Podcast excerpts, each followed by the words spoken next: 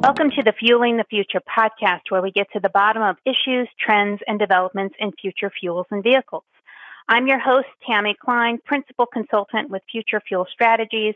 And with me today is Dr. Dev Shrestha of the University of Idaho. And Dr. Shrestha is the co author of a research paper called Biofuel Impact on Food Prices Index and Land Use Change. Before I welcome him to the program, I'd like to let the readers know a little bit about Dr. Shrestha's background. He researches and teaches in the areas related to biological and agricultural engineering. His undergraduate, master's, and doctorate were in agricultural engineering. He has secured more than $6 million of external competitive research grant funding, working in more than 20 projects. His current research projects have been mainly funded by the U.S. Department of Energy, U.S. Department of Agriculture, and U.S. Environmental Protection Agency. He has published in more than 70 research articles, the majority of which are peer reviewed publications. Dr. Shrestha, welcome to the program. So great to have you with us. Thank you, Tammy. So, I read all kinds of papers, articles, studies, reports in the area of fuels. And by the by, a couple of months ago, this paper called Biofuel Impact on Food Prices Index and Land Use Change showed up on my desktop. And I thought it was really, really interesting, uh, some of the conclusions that you and your co authors reached. And that's how you're here on the program. So, can you talk to us a little bit about the main findings in the study itself? And was there anything that surprised you and the team as you were working on this? Yeah, Tammy, there are several key findings in this study. And this paper is product of many years of research because initially we thought biodiesel is or biofuel in general is environmentally friendly and it is good for economy and all that. Then there were a couple of studies came out that showing just the opposite of that. And then we said, wait a minute, we need to dig into more details to find out what is true and what is not true.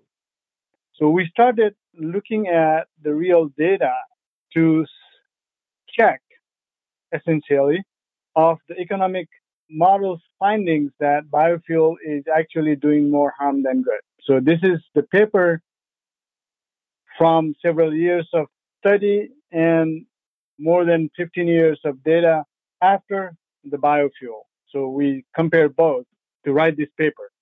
So there are two important ones that I would like to mention here that's critical of this paper, Tammy, that there is no evidence of the food price increase from biofuel. That's the first one. And the second one is there is no land converting to agriculture that can be attributed to biofuel. So we based on our conclusion on the real world data from trusted sources such as FAO and US Department of Agriculture. Because it's easy for someone to imagine how biofuel may increase food prices as they both use agricultural products. But it may be surprising for many why that would not be true. There are two easy explanations I would present to you as why biofuel is not going to increase the food price. One is to look at per capita food production worldwide. World Bank data shows that the global food production index, which is how much food is grown from a unit of land, it has been increasing at an average of 2.8% per year since 2000. On the other hand, world population growth has been declining and currently at 1.1%. So this 2.8% increase in food pro- food production and only 1.1% increase in population growth has mm. created a situation where we have more food production per capita. Does that make sense? It does, yes. So since there is only that much a person can eat, the excess food needs a market. Right. Biofuel providing that market where excess agricultural production can go. So will this food be cheaper without biofuel? That is the question, right? Many people ask. So that may be the case in short run, but without the market, farmers will lose the incentive to grow more, and eventually the food yep. price may not be any cheaper. You're kind of saying, you know, we need the biofuel for the food instead of the biofuel threatens the food. We need the biofuel to help produce the food. Exactly, that's what I'm saying. That interesting. Much more food that's being produced than we can possibly consume. Per capita food production is increasing. The reason that farmers grow more is because there is a market demand. And also, when the fraction of the agriculture product goes to fuel, the rest is used as food or feed. For example, 20% of the soybean oil that goes into biodiesel production and 80% of that's remaining of the soybean, that's soybean meal goes in animal feed. So when farmer grows more to meet the increasing demand for oil, they grow four times more soybean meal that goes into animal feed. So biofuel is actually helping farmers to create that market and grow more food and feed to reduce the price. That's contrary to what the common understanding is biofuel is causing inflation. So, as an mm-hmm. ev- evidence to this inflation, we also looked into the data backing from 1973, 1973 all the way to now, and we found that the whole period can be divided into three distinct inflation zones for the food. First period is from 1973 to 1981, where we had average inflation rate of 8.3%. And from 1981 to 1991, that's a 10 years period, we had inflation rate of 3.8%.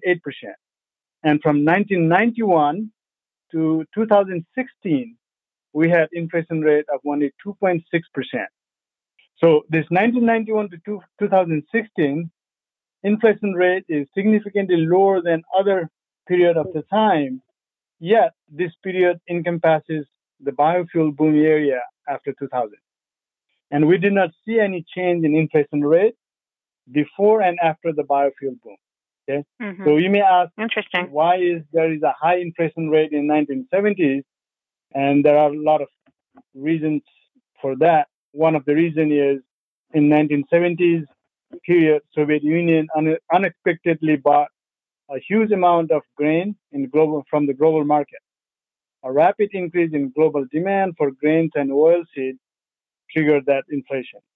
Whereas the current lower rate in recent years may be due to higher food production per capita. As I said, we are growing more food per capita than ever before.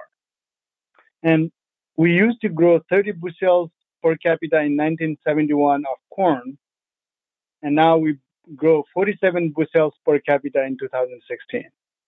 Similarly, for soybean, we grew from 8 to 13 bushels of production per capita. So the recent growth rate after 1991 is five times higher than the historical growth rate because of better genetics and management system. So those are the some conclusions we, we got why even though both biofuel and food uses the agricultural product by having a biofuel is not exactly contributing to the inflation. And, you know, one thing that you said is that other analyses are, you know, a little more simplistic and, and they don't really reveal the main drivers of food insecurity and, and therefore that may limit or hurt opportunities for for bioenergy. Can you say a, little bit more about that? Yeah. Initial prediction why biodiesel is bad was based on an economic model. And that economic model was not developed to study the impact of biofuel um, in the like indirect land use change and all, all, all issues. It was an existing economic model that was adapted to study this impact of biofuel.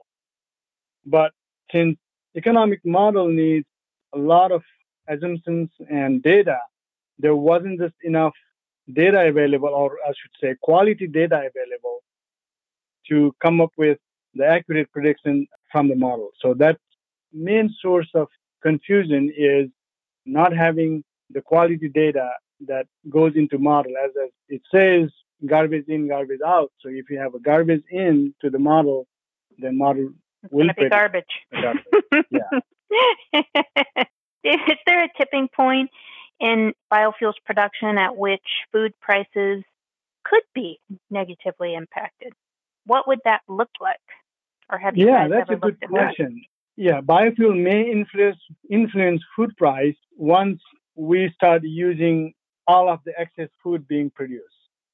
So when biofuel exceeds that capacity when it starts to use more than what excess agriculture is available then that at that point it may impact the food price however it should be noted that more biofuel also means more food production. As we already mentioned, only 20% of the soybean is the oil, and that goes into making biodiesel, whereas 80% of the soybean is meal, whose primary market is animal feed. So making more of the biodiesel or biofuel also means more soybean meal.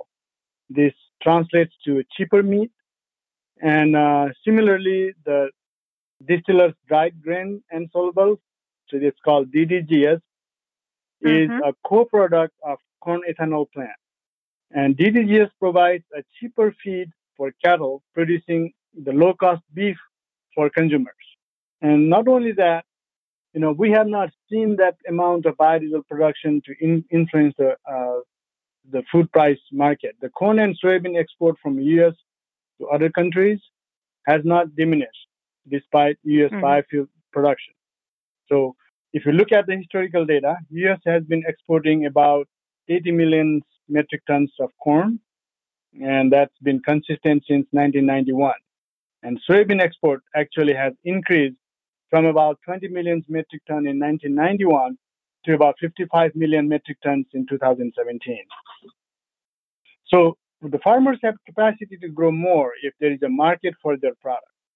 This increase in agricultural production provides better food security because if something goes bad, the non-food use of mm-hmm. agricultural products can be diverted to food use if there is enough mm. of production, right? So same argument goes with developing yeah. countries.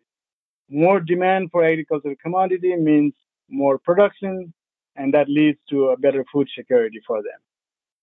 In summary, agricultural production is expected expected to grow, outpacing the population growth for the foreseeable future. And in general, you know, we pay more for food anyway. So it would be very difficult for the fuel market to compete with food market. For example, we pay about $6 per gallon for food grade vegetable oil. And compared to that, for biodiesel production, the producer cannot afford more than one third of that price.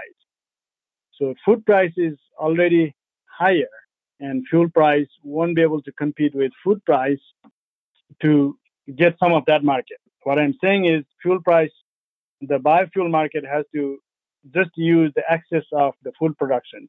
It won't be able to compete with the food supply chain.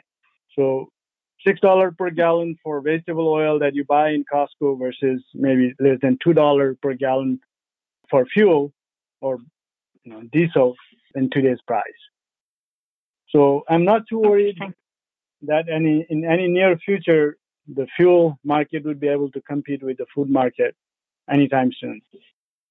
So is there land use change? You know, you you know, I know that the the study didn't directly so much um, address this question, but I know that the team has worked in this area. So, you know, do you consider that there's land use change associated with, with biofuels production or indirect land use change? What are your views about that issue? It still remains kind of contentious and I wouldn't say settled by any measure. Yeah, correct. This is another questions we generally get about biofuel that if we grow or use agricultural product to make biofuel, then that has to be the same amount of agricultural product that used in making biofuel has to be grown somewhere else, that means somewhere else has to convert like agricultural land uh, or forest land into agriculture. That's called indirect land use change. That means because of the fact that we use more biofuel in the United States, some other countries has to clear up forests to grow agricultural product that they miss from the United States. Again, this is all the model prediction. It makes sense in, from outside. The idea is that the biofuel creates more demand for agricultural products and the forest has to be converted into agricultural land. That's a valid concern. However, what we found looking at the real world data is the opposite of this expectation. The world and the US agricultural land is steadily decreasing, not increasing. I would emphasize that fact that the world and the US agricultural land is steadily decreasing. The hmm. reason that the world needs less land to grow grow food may be explained by improving land productivity. So despite declining agricultural land, World Bank data, again, I would like to, like to iterate that the food productivity has been increasing at the rate of 2.8% per year since 2000. So the model but on less that, land. Yeah. So at much less mm-hmm. land, we are growing uh, agricultural production by 2.8%. And that's consistent since 2000. Declining agricultural land in case of US and the world average is true. However, we have not looked into individual countries. There may be some countries that deviate from the world average. So that that'd be an interesting study in itself to look at. As you said, there may be country or two which deviates from the average of the world land productivity or land use change impact we have seen in this study. So, if there are so many, and returning to the economic modeling, if there are so many uncertainties with respect to economic modeling, which was, I think, a caveat sort of in the in the study, if there's so many uncertainties, why do we rely so much on them? Yeah, that's a good question. Despite economic models having many known flaws, we rely on economic model because this is the best tool that's available out there. And economic model has worked for many other problems, but since this is relatively new without much of the data, it hasn't worked for biofuel addressing indirect land use change issues for biofuel. So initial studies to predict land use change, again, has used this existing economic models. These economic models were not designed to predict the impact of biofuels. That's the reason that predictions were either off or even in some cases completely opposite of what actually happened. So I'll I'll give you these four predictions that was given in 2008 paper using this economic model, and then we'll compare how that economic model comparison versus the real world. So the first prediction was that corn price will increase by 40%. Oh boy. Due to biofuel. That was the first prediction, and which clearly did not happen. As we discussed earlier, the real world data from 1991 to 2016 shows the inflation rate of corn price was steady over the before and after biofuel era. There's no hiccup, no change whatsoever. There may be a year or two where the food price has gone up, specifically 2007 and 8 and 2011. That was due to the weather issues and uh, declining dollar value at that time. And there are a couple of other things like fuel price was high.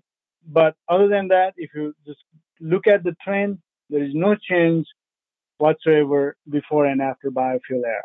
So that prediction did not hold. The second prediction was that the U.S. corn export will decline by 62%, and the soybean export will decline by 28%, which also did not happen. The corn export stayed the same, right? While the soybean mm-hmm. export is continuously rising. If you look at the third prediction of this uh, study, and it says that world agricultural land will increase to grow food to replace the amount used by biofuel. also, as we discussed earlier, the world agricultural land is actually declining at 14 million acres a year. So that's quite a significant amount of reduced land for agriculture in the year. Yet we are increasing per capita food production. And the first production they have made was that the U.S. will bring about 10.8 million acres of additional land into agriculture, which also did not happen. And actually, in the United States, agricultural land is declining. Hmm. Yeah, again, I would say that the problem with this complex model is they require large list of input parameters and understanding of interrelationships. Unfortunately, that has to be based on literature and studies and you know verified data, which currently is not available. The model predictions are only good as assumptions. So economic models trying to predict how much farmers will grow because the price has increased next year has to have a lot of assumptions like what would be the productivity of the land and how that's going to change. This all could be just a wild guess. So there are a lot of non-economic factors in this prediction.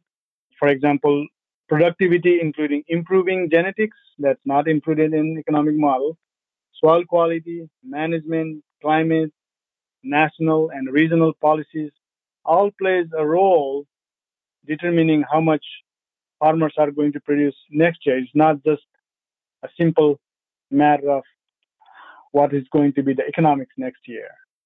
So there are flaws in economics, but we still rely on this. It, it, it has to be a long way to go for economics to catch up with reality. And I would say that these models are improving over time. Since 2008, we have come a long way to improve these economic models, but we are not there yet to use this as the only tool in making good agricultural or biofuel policies.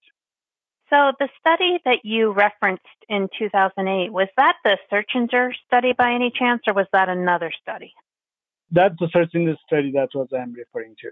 Wow. So I don't think I, I haven't seen anything maybe in the in the research literature, but I certainly haven't seen anything that really has broken that all out. That has sort of taken taken a a backwards look at that study to say, hmm, you know, this is what was predicted and and did it happen so i think at least in my sphere you're the first person that i've come across who has said well you know these are just a handful of things that this study said would happen, and none of it happened. And I think the problem with it, this is that that study was so incredibly influential and I might even add very damaging for biofuel and for bioenergy as a whole. I mean, it really impacted first generation uh, biofuels and it also impacted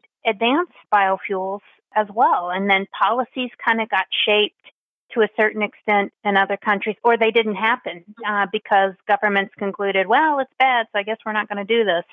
And so they didn't promote or try to grow their industries. And then, you know, what happened in Europe was just a quagmire of, you know, do we do something? Do we not do something? We have an uh, indirect land use change directive. I mean, it was it was very very controversial, and this study was really the start of kind of engendering all of that. And now it's 12 years later, and it's like, well, yeah, that didn't happen. so right. it's like, what? what? You know, I yeah. mean, if I were a biofuel producer, I would just be like, what? you know, exactly. Because it really, you know, it impacted people and farmers and livelihoods and you know, and I'm not saying this as an advocate. I'm saying this as someone who is an, just an outside analyst going, you know, oh my gosh, this is really huge. Why has there not been any kind of reconsideration of this? Because we if you look across the sphere and, and you look across, you know, the need to decarbonize, reduce greenhouse gas emissions, What are the strategies to do that in, in transport? Biofuels doesn't get talked about so much. it, it is increasingly, I guess, but not as much as the story would have been different but for this study. Now it's all about, you know, electric vehicles and now we're reading more about hydrogen and less about biofuels where, you know, biofuels and slash bioenergy really has a contribution to make. So it's it's really like phenomenal how I mean this study, you know, really it's really yeah. amazing what what you're saying. I mean it's it's like what?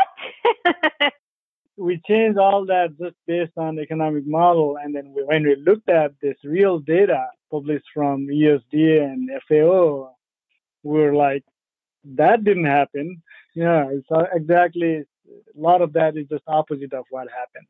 One of the big things that came out in that study, or, or that was a big, big part of that study, was this concept of indirect land use change, land use change, and you know, um, life cycle analysis. So, my question to you is as we start to conclude is should we be using life cycle analysis to regulate fuels? And what should regulators be considering you know when it comes to setting policies to encourage the use of biofuels or, or the more broader you know bioenergy? Yeah. So this is a very important question. I mean energy policy in itself is a big challenge, and task. I consider three major components effective energy policies as three E's, I would put it this way energy security, environmental protection, and economic growth. So these three E's energy security, environmental protection, and economic growth are the three pillars of an effective energy policy. So life cycle analysis primarily quantifies the environmental impact of biofuel. And we have done that in many different ways. And the paper has shown biodiesel will reduce the environmental greenhouse gas emission compared to the fuel or petroleum fuel it replaces by 80%. And for corn ethanol, it's not that great, but it still reduces about 20% of greenhouse gas emissions. And then there are more advanced biofuel that's coming up in the market, like cellulosic ethanol and green diesel and things like that, that will reduce greenhouse gas by 50, percent But that's life cycle analysis is only one component of biofuel policymaking. So in terms of right. energy security, this is a time we better be serious. 80% of our energy today that we use comes from petroleum, natural gas, and coal. And anyone can do this back of the envelope calculation just looking at what is the proven amount of reserve that's out in the world and how much at what rate we are burning those. With the current rate of consumption you'll find that the world has only 46 years of proven petroleum reserve. And if united states is to rely 100% on domestic petroleum domestic petroleum production we have enough supply for only about six years. And biofuel is the only commercially available alternative liquid fuel today. I mean, we can talk about battery technologies and all that. That's part of solution, but none of that has the energy density that liquid fuel has. For example, the advanced, most advanced battery today we has about 150th of the energy density as the gasoline for example. So we have a long way to go in, in terms of battery technologies to catch up that. So biofuel is a direct replacement for the liquid petroleum fuel. In terms of economic growth, biofuel has a huge impact on economy. The biodiesel industry generates $8.4 billion in the US economy and 47,000 US jobs. And 2 billion is in paid wages. Similarly, ethanol industry provides 366,000 jobs and contributes 45 billion dollar to the GDP. So that's a huge economic impact. So building this energy policy, everything, all these three factors has to be looked upon. And unbiased education to the public, to producer, to fuel suppliers, and policymakers, I think, is the key in growing this biodiesel or biofuel industry. But unfortunately, this biodiesel education program that was initially funded through Farm Bill of 2002 that helped biodiesel industry to grow from almost nothing in 2003 to over 2 billion gallon industry. And because of these poor policies, this biodiesel education program was not appropriated funding from United uh, USDA to continue beyond 2019, despite the fact that Congress has approved $2 million of years of funding for this program. I think this level of funding is, is a drop in a bucket, considering all other funding that USDA provides. But yet, this kind of educational program provides a vital support for biofuel industry and towards the liquid fuel independency, in uh, liquid fuel independence of the United States.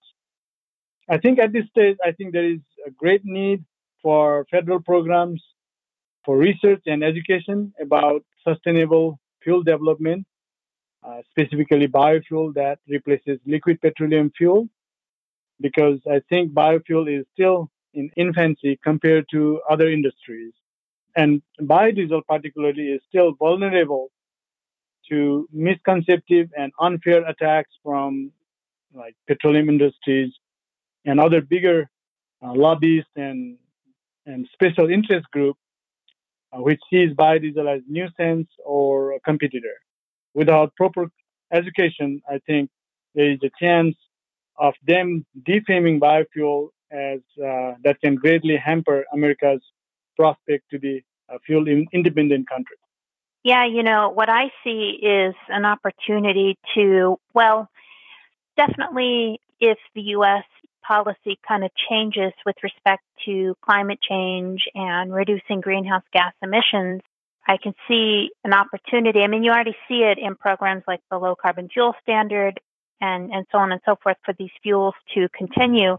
I really think you make a good point with respect to R&D because there's so much more that can be done to and I don't know quite what that is because I'm not a I'm not a technical expert in that way, but I think there's a lot of opportunity to improve 1G as well as further develop, you know, advanced biofuels. And if you look at the research funding for those areas versus um, other fields, even within renewables, um, you know, other in, other investment, it's really low. But I think there's an opportunity to really, you know, move 1G to 2G and move the advanced biofuels into super advanced. But it takes money and a lot of patience to be able to do that. And the U.S. government traditionally has been one of the biggest funders of, of R&D. That seems to be changing a little bit, but and I think that's to our detriment. I mean, just competitively and technologically and, and all of that sort of thing. So I don't know if you have a last comment about that before we, we close. Yeah, no, I cannot overemphasize that point that how urgent it is to be a fuel independent or develop towards that because energy independence is not always the fuel independence. And then we need liquid fuel in transportation to drive our trucks you know, there is a battery technology, but there is not enough of that advancement in that sector to replace biofuel or liquid fuel at this time. It will be very hard trying to run these big trucks in battery with the technology we have today. So in that sense, I would definitely see the critical research and education. I would say both goes hand in hand. You have to have research and then also public education to increase the acceptance of this fuel as an alternative fuel that can create a huge impact with small amount of research dollars we spend on this kind of program. So yeah, I cannot overemphasize that fact. All right. That's the show. Thanks so much for listening. I want to thank Dr. Shrestha so much for being on the show today. It was a real pleasure to uh, to have you and to talk about these issues with you. Thank you very much, Tammy, and this was uh, my pleasure. It is an honor to have you know be able to speak in your program. Oh, thank you. And an honor for me to have you. So, if you're looking for more analysis on future fuels issues, head to my website, futurefuelstrategies.com, and sign up for my free biweekly newsletter. Thanks again.